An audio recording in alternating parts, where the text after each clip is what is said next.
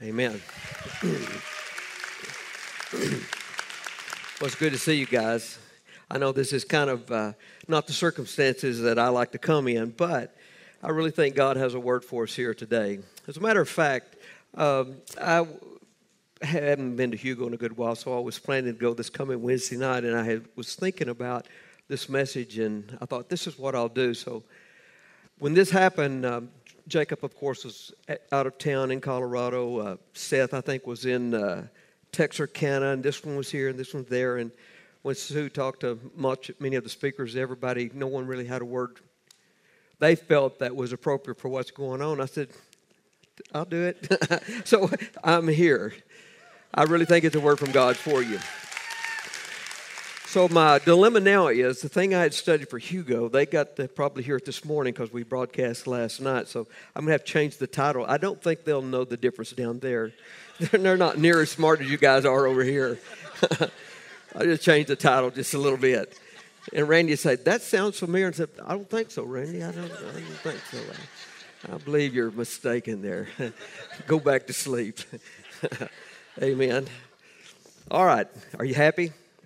Good, good. You know, life's not always easy, but life can be a blessing if you just really work at it right and really put your all into it and, and find your gifts and talents and kind of stay within your lane, so to speak. It's amazing what God can do through ordinary people.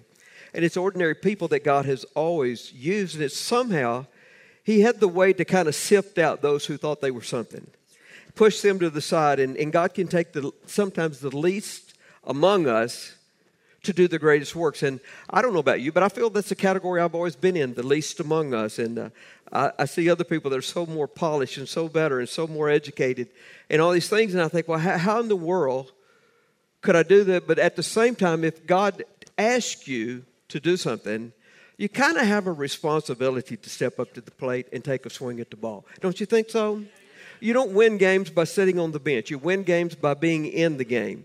You have to take a swing at the ball. Even though you miss sometimes, you take a swing, you practice, you get coaches into your life that can help you, that watch you and see what you're doing.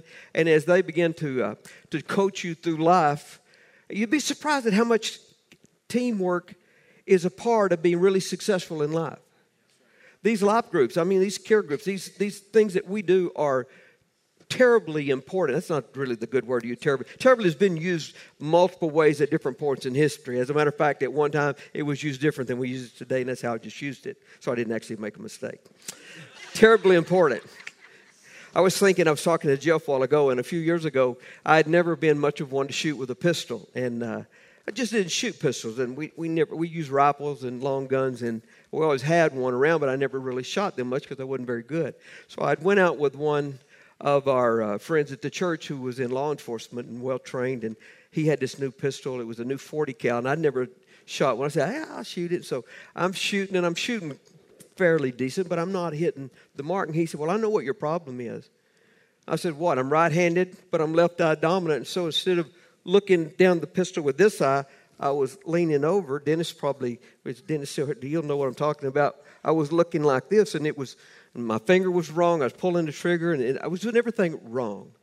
I didn't know I was doing those things wrong, but a coach watching me was able to speak into my life instead of being arrogant. Well, who do you think you are? Hey, thank you, buddy. And I'm actually getting pretty good with a pistol now. I've shot several pigs with a pistol, and I mean, there's nothing more fun than shooting a pig with a pistol.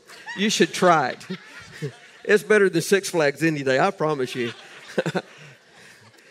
Oh, Man, he's like, yeah, okay.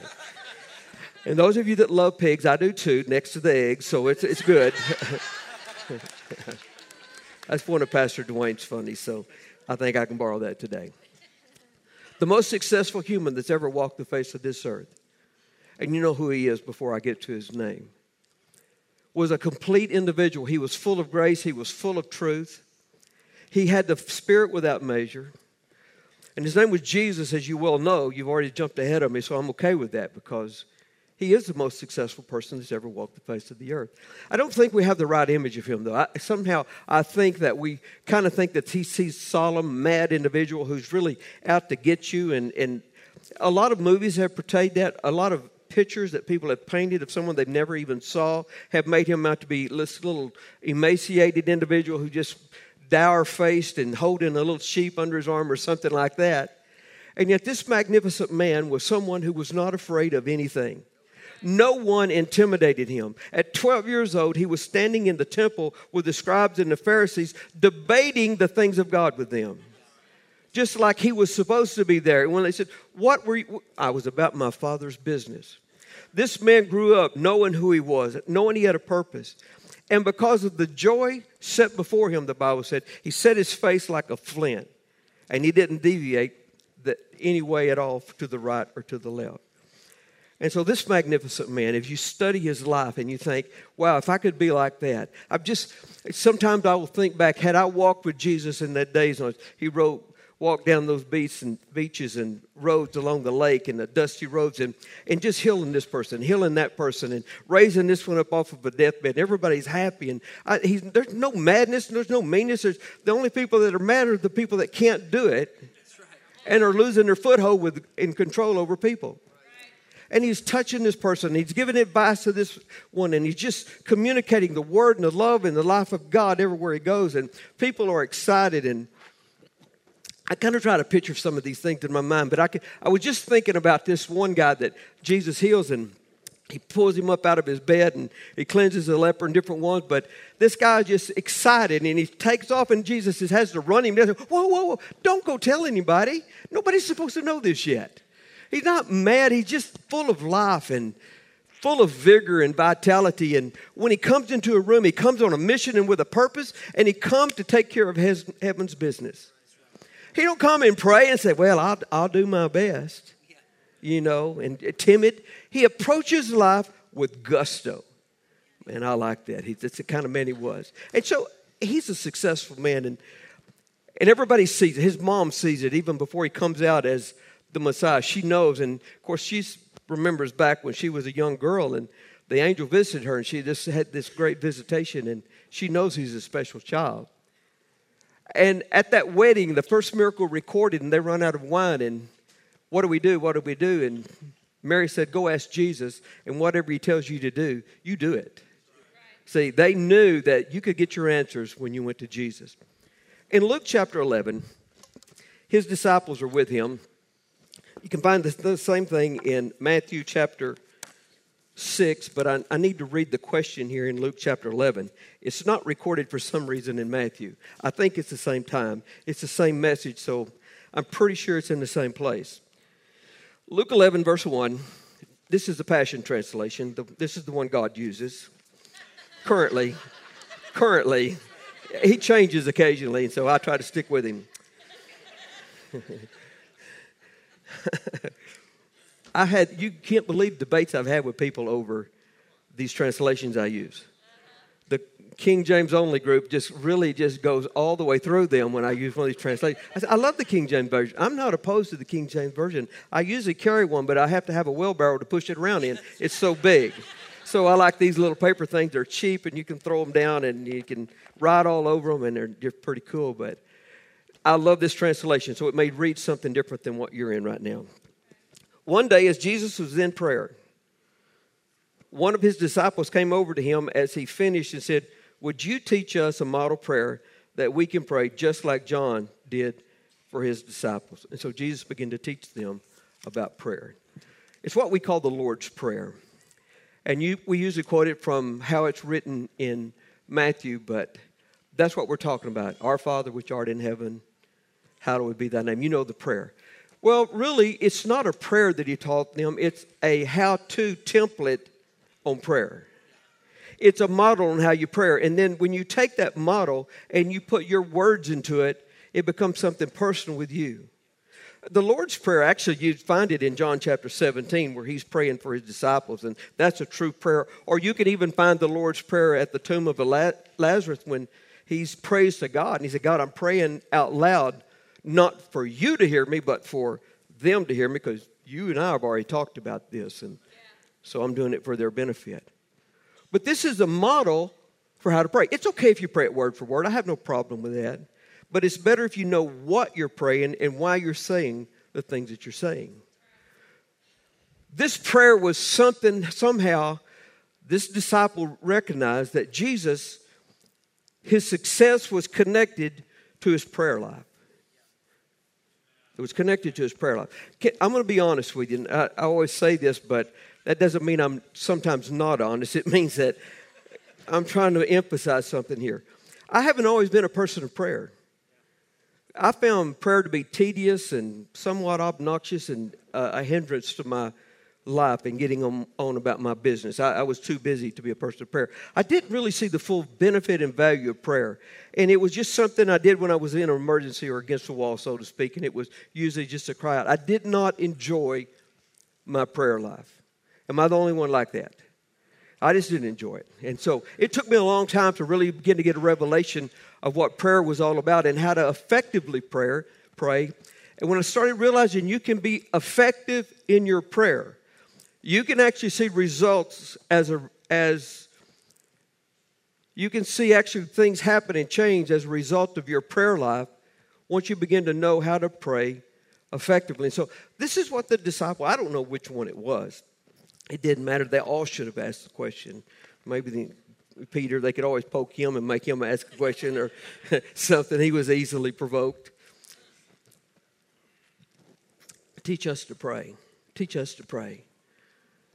And if you see what we see and what I think we'll see this morning, this is why our pastor, who's taught us so much about the things of God, knows he can depend upon you when you pray because you're doing this even though you don't realize it sometimes. He starts off his prayer, and let's go back over to the book of Matthew, chapter 6, because I like the way it's read, well, the way it reads here better. Matthew, chapter 6. Same story. And listen, it's my message. I can choose which reading I like, okay? And when you preach, you can choose the one you like. You do realize that this was that we canonized 66 books and put them in the Bible. That these 66 books in the Bible were written over 1,500 years, three continents, and 40 different authors. 1,500 year span, three continents. 50, these guys never met each other, and there's no inconsistencies in the Word of God from front to back. There's a few discrepancies in how things were translated. There's a few, very few, not many, and, and most of them, what I have found out over my course of history is just because I don't understand something that Zach says and the way he interprets it, it doesn't mean Zach is wrong. It's just Jack see, Zach sees something I don't see. And I found out if I would just not discard it, but it may be something that actually unlocks doors in my life, and I finally see something more clearly than I ever have. Amen. Uh, the, just a few weeks ago, we're talking about social media, and and again, a lot of you guys aren't on social media yet, and I was reluctant, but man, you can learn a lot about people on social media. I mean, I'm a troll, I think. I've become a troll. you know, find out. You people, you just, I don't understand some of you guys, what you put on Facebook. People read that stuff, don't you know that? but anyway, I've become acquainted with this guy, and we serve on this particular uh, institution together. And we have a president now. I'm not endorsing our president. I, that's not what I'm going with this. I endorse the fact that he endorses prayer. And he has invited people into his chambers that are full of faith, power, and the Holy Ghost. Amen? And I'm talking about some of the people he's invited in are the kind I would want invited into my room if I was in charge. You say, well, I don't believe he's sincere. That doesn't matter. It don't matter because when you invite God in and you open the door and the Holy Ghost steps in, you might have made a wrong choice, all right? But I think he is sincere. But one of the people that he's invited in is a lady, and she's, for some reason, she's at the top of the list, and she's the one putting all these teams together. And you guys may have heard of her. Her name is Paula White. And I have no problem with Paula White. She's dynamic, and I mean, she's had issues in her life like the rest of us do. A, a divorce that she went through that and if you hear the whole story without judging her and go back and hear her whole life story, you'd have a different opinion of that, even, and you'd see something different than what you ever thought. And so I give her lots of grace, and I'm just full of giving people grace and room to make mistakes and just be full of life and make a new start over. That's just kind of what I'm all about. I'm not much of one of those, and you made a mistake, you're out. not me. And he was just really criticizing her. And I realized this whole group of his people and they go to this particular church, they just constantly were berating her and how she did things and how over the top. And I can't believe she said when she goes there, heaven come to the White House. And I thought, well, it actually did. But anyway, she went on and they went on and they went on. And I thought, here's because she doesn't do it like they do it. She's different than the way they do it it bent them so much out of shape. They, uh, instead of seeing what was happening, that the White House doors were open to the glory of God in the presence of God, and being excited about we've invited somebody that knows how to pray into the White House. I don't care if they wear their collars backwards and they invite them in to pray. I'm for you. I don't care if you got a Cardinals robe on. If you want to go in and pray for my president, get your grubby hands on his head and start praying. I'm for it. I'm for it. I'm for it. Yeah, pray, pray. And these guys, because it wasn't done their way, been out of shape, instead of being excited about what good was happening, they were criticizing the difference in her style versus their style. Now, I'm just a simple guy. Simple. Does that make any kind of logical sense to anybody in this room? Is there anybody say, I agree with them people, they're right? Anybody bold enough to say, yeah, that's right, she's an idiot? I don't care if she is or not, she's praying. I didn't say she wasn't. I don't know her. I've never met her. I've never met her. How can I criticize someone I've never met?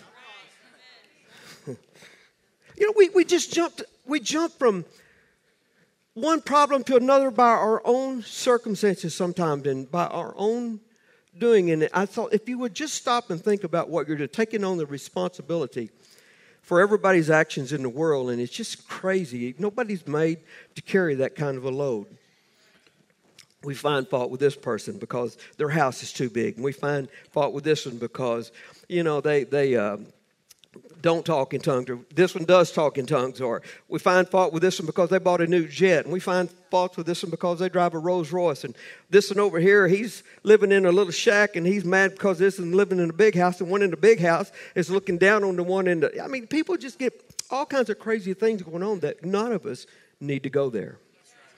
So I was thinking about this. This is that's good. Thank you. But this is how my mind works, and I'm going to share it with you so you'll understand me a little better. if I were to go where I went this morning, I'd maybe a little different. We, we sure know I'm crazy, but uh, recently, a guy I've never met him before in my life, a pastor, and he's well known. I've seen him on television a lot. And he runs with some people that I know, but I've never met him. And he was asking for his followers for $60 million to buy a new airplane. And it just took the wind out of people. Why can't he walk? Why can't he ride a bicycle? Whatever. And that sounds like a lot of money, doesn't it? It doesn't sound like a lot of money? That sounds like a lot of money to me. Let me ask you something. You think that's a lot of money. It's, it's all relative. You understand that, don't you? It's hard to make concrete rules on things that are relative. The only real thing that we have that's actual and is finite, the thing that you can really base any foundation upon, is the Word of God. It's the only true foundation. Everything else is subject to the common opinion. This is why when you take God out of a platform in any particular party in, in life, a, a political party, there's nowhere to go but down because you've taken a firm foundation, a footing down. And what was accepted accepted today, 50 years ago, we would have never dreamed would be accepted, but 50 years from now, I'm telling you what, pedophilia, you may think sex between older men and younger kids is sick and it's gross, and it is. It's, if we keep going down this road, it will eventually be accepted. That's horrible, isn't it? So we have to make a stand. But if Zach was to come and say, guys, we got a huge project. Uh, you know, the, the building burned down or something like that. And I'm asking, could you guys, those of you that will, I'm asking a few of you to give $300 apiece. Just a show of hands. Is there anybody that could scratch around in the couch or somewhere and be okay with coming up with maybe 300 bucks if you, if you could do it and God to you? That's, that's, that's kind of a doable deal, isn't it? $300, I could probably do that. How many would just say, that's just crazy, anybody need $300? Nobody go there probably. But when a guy says, I need a $60 million airplane, they oh my God, that's just crazy. Well, he didn't ask anyone to give him $60 million. He asked 200,000 of his followers to give him $300 apiece. Does that change your perspective on, it at all? See, it's relative. It's relative to what you have to give, what God's called you to do. I didn't give him $300, but I I'm not his follower. I am not opposed to him buying a $60 million plane. I don't care. If he wants it, more power to him. I didn't feel called to give him $300, so it's not my business now, is it? I'm not a part of the problem. I'm not a part of the solution, so it's not my business. I've never met Paula White, so to judge her character, it's really not my business either.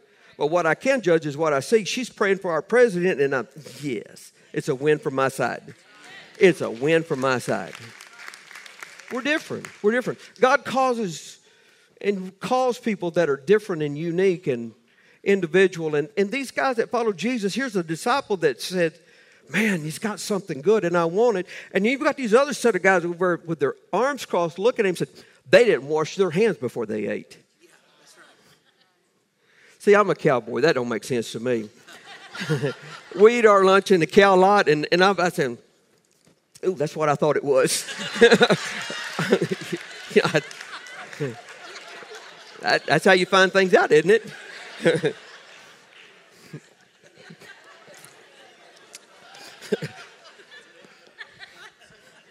Anybody relate to that one? it's like, what you spitting out? You know what I'm spitting out.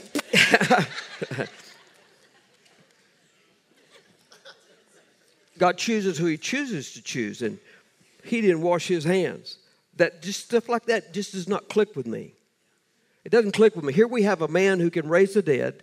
We have a man who can come in and stretch someone's hands out. And you got one guy here who said, Would you teach me how to do that?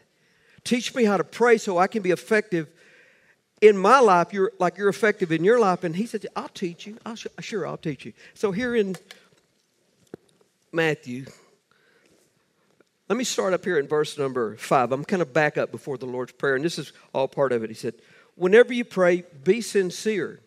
That's the number one thing. Not the rules and the regulations as much as sincerity.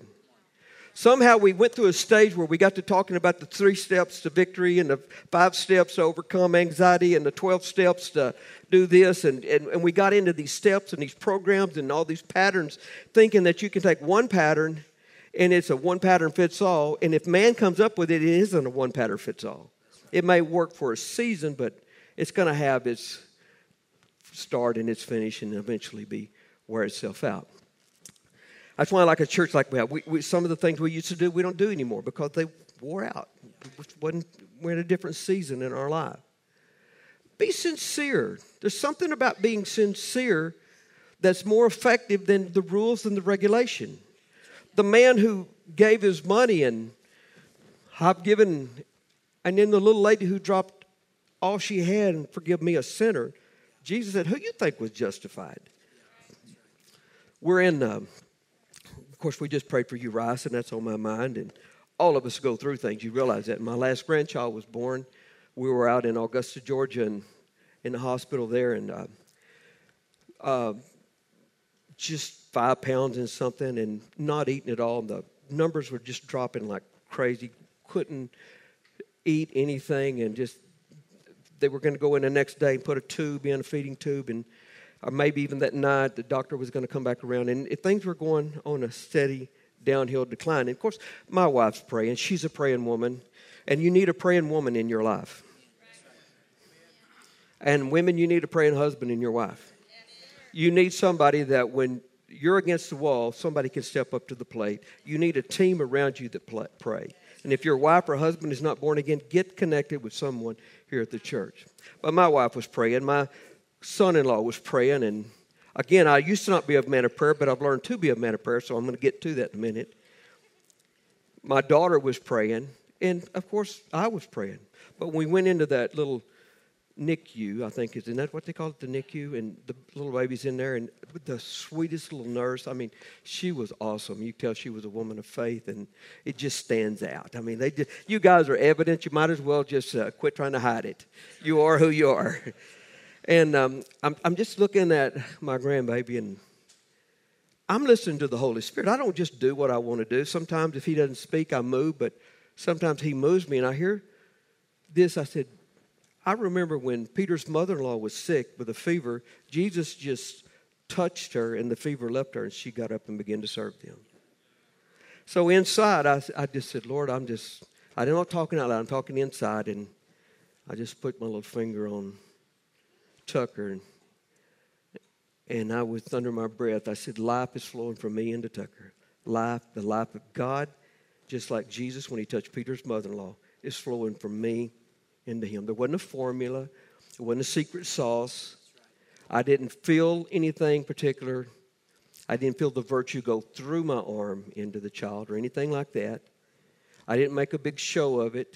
I usually pray out loud, but this time I just sensed that just do that. It wasn't a few minutes, the nurse called back. Did somebody pray for this baby? now, I didn't take credit for all of it because we all were. And said instantly, within a few minutes, that baby started eating. The numbers went back to normal. They brought it out of the NICU that day. It was over. Don't need to be here anymore. No formula, but that's making a connection from earth into heaven and a sincere heart that's speaking out. I think we've complicated this, the, the kingdom of God. I think we've complicated even getting saved. I'm okay with confessing the Lord Jesus Christ, believing your heart, God, repeat after me. Okay, you're saved. I hope.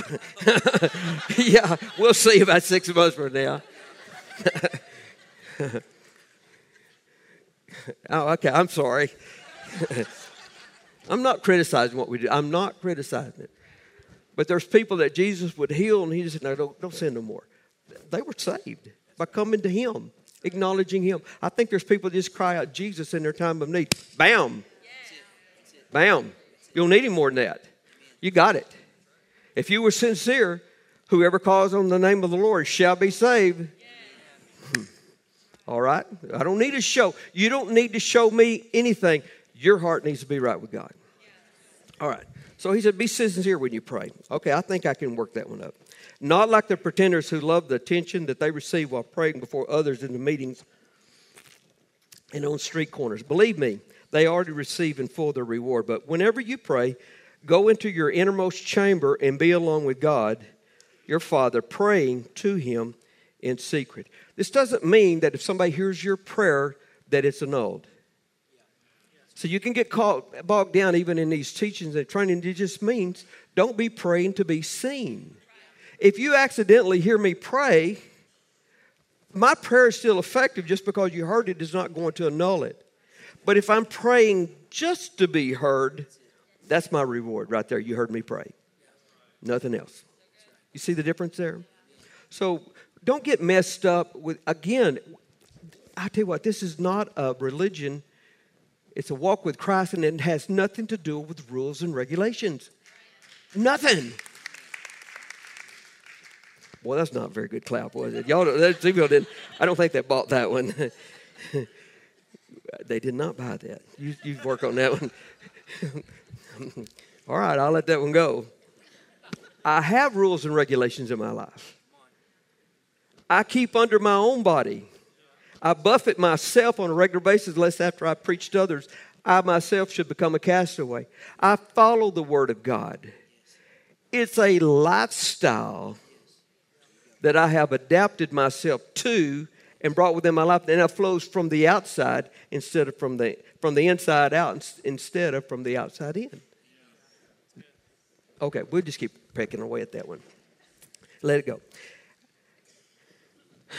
For they expect God to hear them because of their. And he said, he said, don't be praying with a lot of empty phrases. There's nothing wrong with repetition. The King James says vain repetition. That's what he's talking about empty repetition, not repetition. There's nothing wrong with repetition. You teach kids how to count their numbers by repeating it over and over again. We learn things through repetition.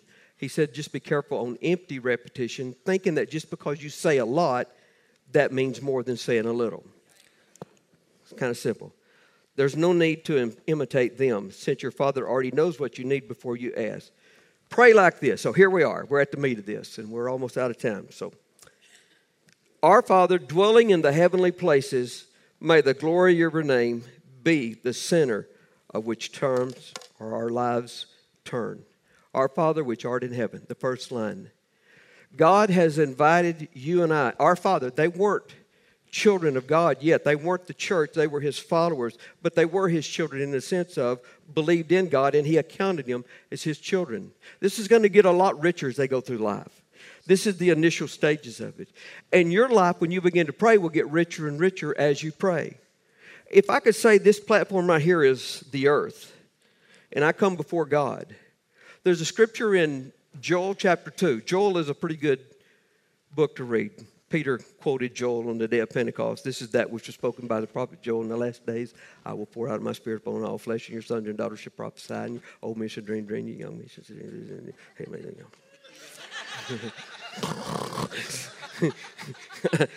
Is it time to get up already? That's how I go to sleep. All right, you're on. You're in heaven, and you've got needs. In that second chapter of Joel, he called the priests. Now, the priests were the Levites and only certain people could be the priest. Peter says that you're a kingdom of priests. You are. You're a priest now in God's kingdom. And as a priest, you have responsibilities. I said there's no rules or regulations, but there's a lot of responsibilities in the sense of now that you are who you are, you do what you do. What he told them to do said they would take the needs of the people on the porch, take them to the altar, and cry and, and lift these needs up to God, God would in turn speak to the priests, which had one foot on earth and one foot in heaven, as they're talking to God, and take this word from heaven and bring it back to the people.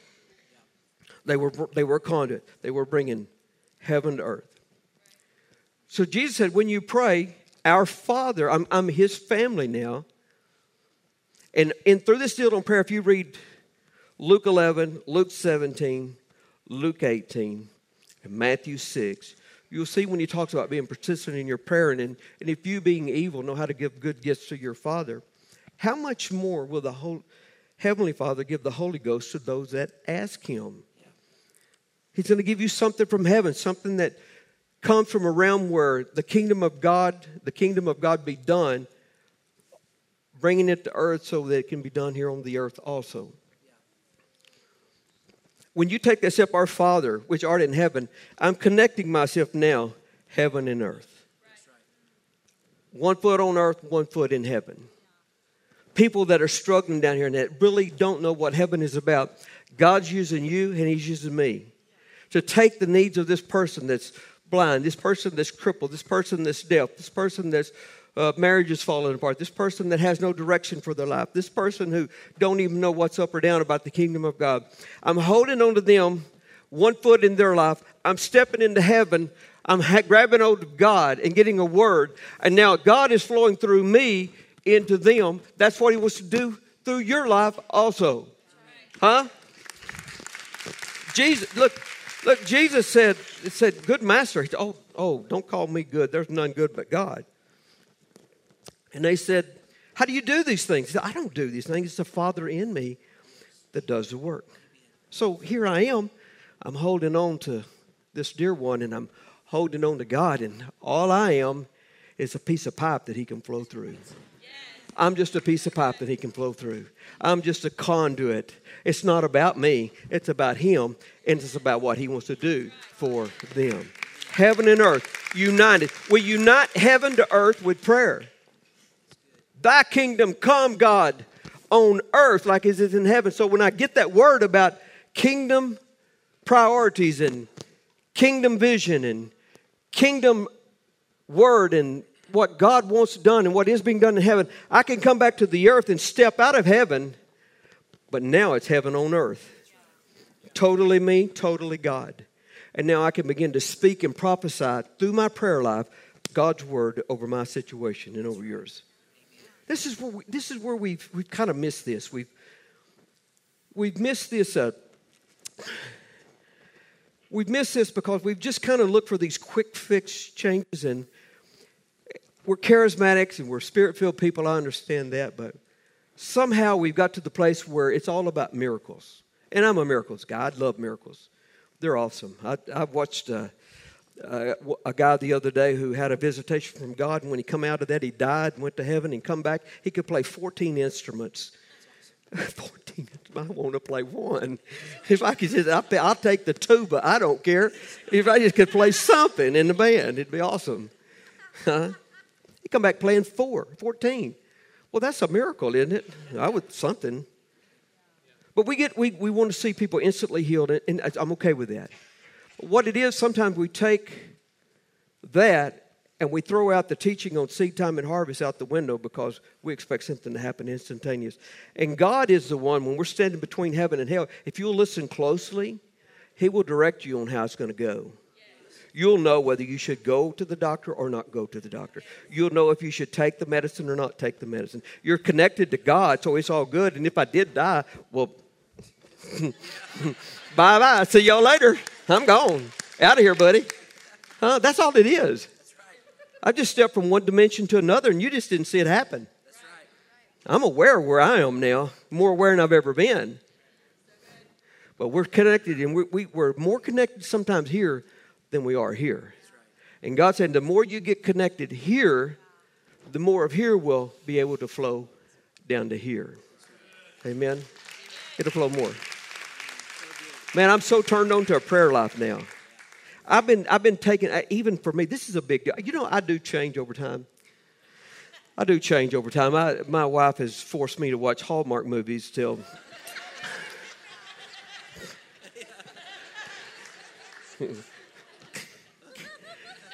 They've started affecting me. I, I rented this ranch, and this uh, guy lives in Texas, and uh, he's got four dogs out there. D A W G S, dogs. I feed his dogs for him. Who would have ever thought that? Me. I, I, that's not what I do with dogs. But and then one of my neighbors died, and he had two dogs, and they were just there, and, and his uh, family was coming, and one of them was on a walker, and twice he got down, and somebody had to go help him up, and I, I felt sorry for them. I said, "I'll feed the dogs for you." And I thought when I went back and then my wife decided we need to take those two dogs down to the vet and give them their shots and just bring them up to the house. It's easier than feed them down there. And I thought, them stupid Hallmark movies. Now I'm feeding dogs and rescuing animals. Something's not right here. I gave up my man card instantly. I never would have dreamed that. I'm not sure how I got here. I'm not where to go now. I really am. I'm not sure. Help me backtrack, somebody. What got me on to the dogs? Change over time. Oh, prayer life. Yeah, change. I'm talking about prayer, aren't I? Not dogs. God, I lost it for. Okay. I'm more turned on to a prayer life than I've ever been because I'm seeing now how I can bring heaven into my circumstances and begin to see effectual change in my own life. It's awesome when you get into this realm and knowing that, you know what, I'm going to pray for this sick person. I don't know what God's going to do. It's up to Him. But He's told me, and I, He's whispered in my ear, lay hands on the sick and they'll recover. I'm just going to do my part. It's all up to God. And I'm just going to go to the next one, the next one. I'm going to keep following His plan for my life, seeking Him on everything and every turn that I do. And I've realized that heaven is not so far from earth. That's right. That's right. They are connected heaven and earth connected. Earth can't always see heaven. I, I, I won't go too far here, but I'm going to I'm to take you through a little journey of just kind of how my mind goes for just a moment. Because the fact that heaven can't, earth can't see heaven. If I were to take a, um,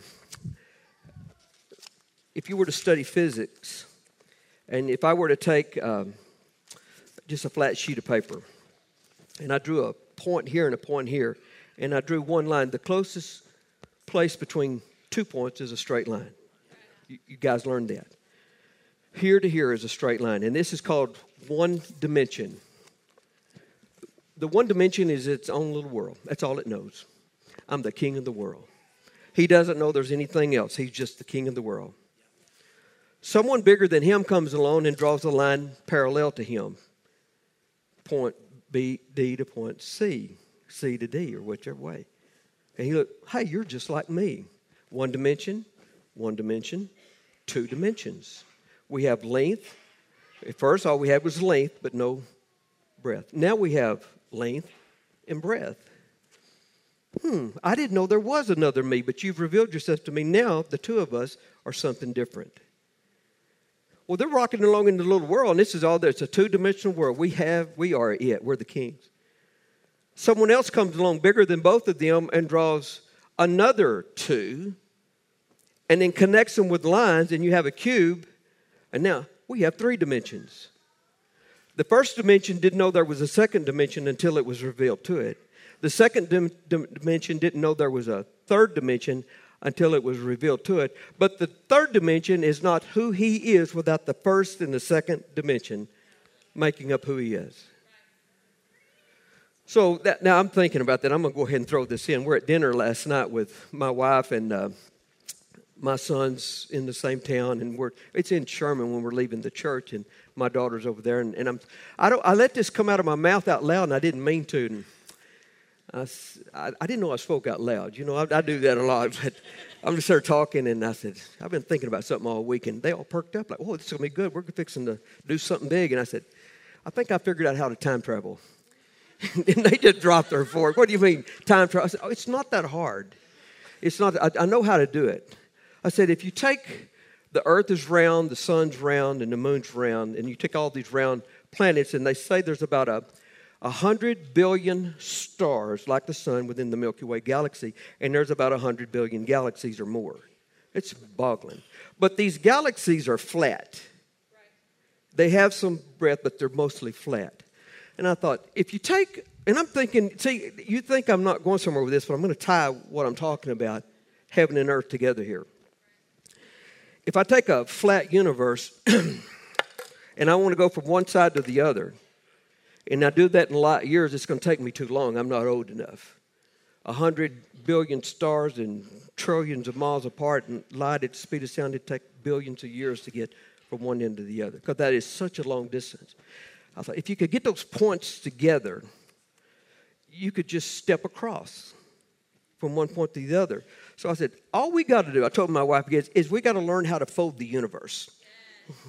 and now point A and point B, you can fold it till they touch and they become one, and you've just time traveled. And they said, Really? I said, Yeah, I just don't know how to do that. So I said, I don't know if anybody else probably ever could, but that's all it takes is do that, to fold the universe, and then the points touch. So physicists have come up with a geometrical formula that proves the existence of time travel. I know you, I know you guys thinking, all right. There's a problem with it. In the formula, they had to calculate something called unknown material. And when I heard that, I thought, duh, I can calculate anything if you give me some unknown material. That's a, any genius can figure that out. And it is that they can prove it, they just can't find this unknown material. And one guy that was questioning a physicist I watched one time, he said, Well, where do you find it at? And he said, Well, you don't, it doesn't exist. And it's like, Well, you just said we could time travel. Well, we can on paper, but you can't actually do it because there's no such thing as unknown material. I beg to differ with that. There is an unknown material to the third dimension that tells them there's no such thing as time travel no such thing as being translated from one point to the next. No such thing as entering from one realm to another realm. But I see where Elijah was caught up into heaven when a chariot of fire come out of heaven and picked him up and took him out. And the world said, What happened there? Where did he go? I can see a guy named Enoch who walked with God, and Enoch was not. Where did he go? Did he just disappear? He did just disappear. He went into another realm that I've not been privy to understand yet. Jesus is in the garden, transfigured before their eyes, and there stands two men with him. Again, the Bible has been written over 1,500 years, 40 authors, three continents, and it doesn't go back too far. And when it does go back, there was no cameras, no pictures. Nobody's seen Moses. Nobody's seen Elijah. But the guys with Jesus instantly knew that's Moses and Elijah. They're in this world. They've been invited to peek into this world. They're not actually in it because they got sleepy and tired. And They just You know, Jesus had to shake them up. So all they get to do is kind of peek in. Well, there's Moses and Elijah in there. Come look. And, you know, they're looking in. Jesus is trying to get them to step in, but they're looking in. I submit to you, when Jesus said, when you pray and you have needs, you have the need of, your kids have needs of this and your kids have needs of that. Ask God, He'll give you the Holy Ghost. The Holy Ghost will time travel you into another dimension so that you can bring heaven's grace right here to the earth. You can be introduced to something that the world don't know. And if we, the church, don't rise up and find our place in heaven, get full of the glory and the grace of God, stand in the presence of God, and step out on the world and demonstrate that there is no way they can even know there's another dimension where God reigns and rules. He reigns and rules through you. And that's why He's teaching us how to pray. I want you to bring heaven to earth. Amen. Amen. So, when I find this non existent matter, who wants to go with me across the universe? I should be a science fiction writer. I found the matter, guys. He's right here on the inside of me. I found him. I found heaven, and I know what heaven looks like. Heaven looks like a whole body. Heaven looks like a person who's of right mind and conscience and soul.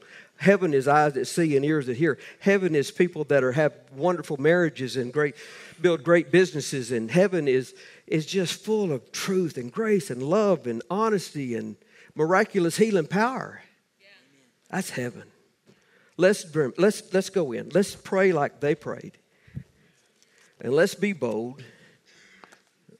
And let's step out and say, My father said, if I lay my hands on you, you will get well. Amen? Amen. All right. Are you good? Amen. Come on up, Pastor Zach.